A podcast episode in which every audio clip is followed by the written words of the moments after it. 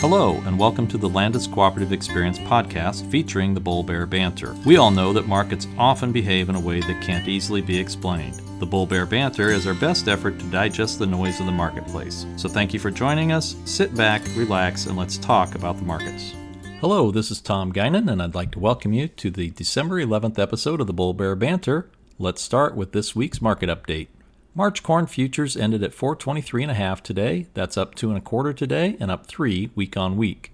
December 2021 corn ended at 412 and a quarter, gaining three today and two for the week. January beans added seven and three quarters today to end at 1160 and a half, losing two and a half this week. November soybean futures ended at 1052 and three quarters. That's up six and three quarters today, and that's gaining 14 and a half for the week.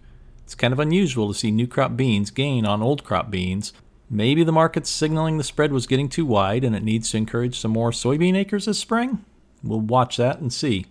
The big story this week is the December WASDE report that was issued by the USDA on Thursday. Even though most in the industry don't usually expect a lot of change in the December report, it felt like a letdown that there were no changes for corn and very small changes for soybeans. Even the information regarding South American crops was pretty much unchanged. For Brazil, there were no changes to either corn or soybean production estimates from last month. For Argentina, they reduced both corn and beans by 1 million metric tons, which equates to about 40 million bushels of corn and about 37 million bushels of soybeans. So, not a lot of supply disruptions are expected, even though we've all been hearing about the drought there and La Nina for quite some time. The message I'm receiving is that even with the dryness there, it's still a little too early to pencil in major changes to production. It will all depend on how much rain they receive, when they receive it, and where they actually receive it. So, another item to keep an eye on over the next two to three months. With that, let's look at some of the other items impacting corn and soybean prices as we look at this week's bull bear factors. As far as bull factors for corn, we've got a pretty short list this week with corn prices not changing a whole lot. Export sales were close to the top end of expectations and reported at 53.6 million bushels versus 54 million the previous week. This week's sales did include 5.5 million bushels to China and another 16.6 million to unknown. The largest sales were to Mexico with almost 17 million. We've also seen some flash sales this week to Mexico, so our biggest export destination continues to need U.S. corn. Total commitments are now 1.56 billion bushels compared to 610 million at this point last year. Another thing to keep an eye on is the wheat prices, as Chicago March wheat gained 18 today and 39 cents this week. And I know there are some that like to follow oat prices because of that old saying, oats knows. March oats gained more than 30 cents this week and are up 46 and a half just this month. But let's put that in perspective. There were a total of 549 contracts traded today, compared with almost 96,000 contracts of March corn and 82,000 of March wheat. So let's just be careful putting too much stock into what oats are doing. On the bear side for corn, Thursday's WASDE report was a pretty big nothing burger for corn. While no changes were expected on the supply side, there were also no changes to demand anywhere. Many expected a slight increase to exports.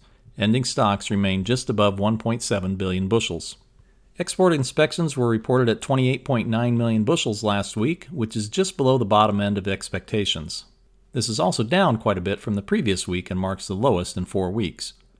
Cumulative totals are now 434 million bushels shipped, up almost 70% from last year's 258 million at this time. In order to meet the current annual estimate from the USDA, we'll need to see around 54 million bushels per week get shipped to reach that 2.65 billion bushel mark. Brazil's first corn crop is now estimated at 98% planted, surpassing 92% last year and 95% on average. Argentina's corn planting progress was estimated at 55% complete, which is pretty much on par with the 56% at this time last year and the five year average.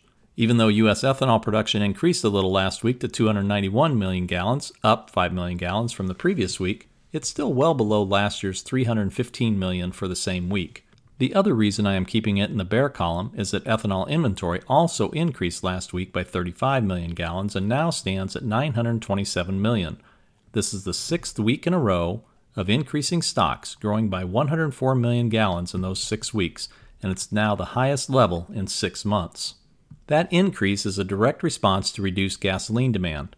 Last week had demand at 7.6 million barrels per day, down from 7.973 the previous week and more than 14% below last year's 8.882 million.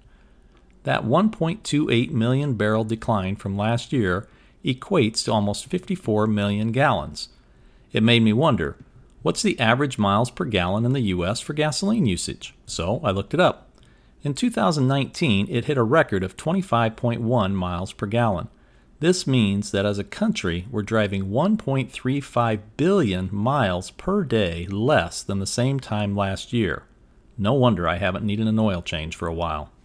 As far as bull factors for soybeans, export inspections for last week were reported at 84.4 million bushels, just above the top end of the expected range. Last week I told you that weekly exports were 74.8 million, but that number has been revised to 89.1 million in this week's report. It's pretty common to see some minor revisions every week, but I question how they missed more than 14 million bushels. That's like missing six entire vessels of soybeans. 12.5 million of those bushels were bound for China, and I know they tend to watch those very closely, so it's a little confusing to see this. Regardless, the cumulative total is now 1.081 billion bushels versus 638 million at this point last year, or up almost 70%. Export sales were pretty much in the middle of the expected range, coming in at 20.9 million bushels last week.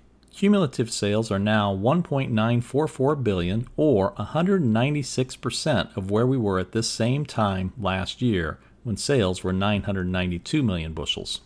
As far as bear factors for soybeans, even though the USDA reduced ending stocks for soybeans from 190 million to 175 million, it was pretty much a disappointment for traders. The one change they did make was on the demand side by increasing domestic crush. No changes to exports. Brazil's soybean crop is said to be 89% planted compared with 91% last year and the 5-year average also at 91%. Argentina's planting progress was estimated at 54% complete versus 55% last year at this time and 54% on average. So, still moving along fairly well. I'm going to continue to highlight the inverse in soybean futures as well as cash prices.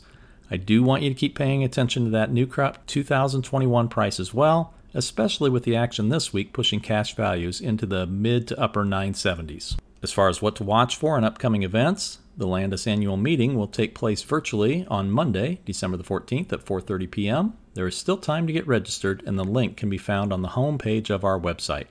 And it's only 2 weeks until Christmas. I'm not really sure what to say beyond that. Maybe only three weeks until the end of 2020? And now for Tom's take. Speaking of Christmas and New Year's, this week I saw something posted on a website and it made me think of everything that we've all been through in the last 12 months. It was attributed to C.S. Lewis and said, You can't go back and change the beginning, but you can start where you are and change the ending.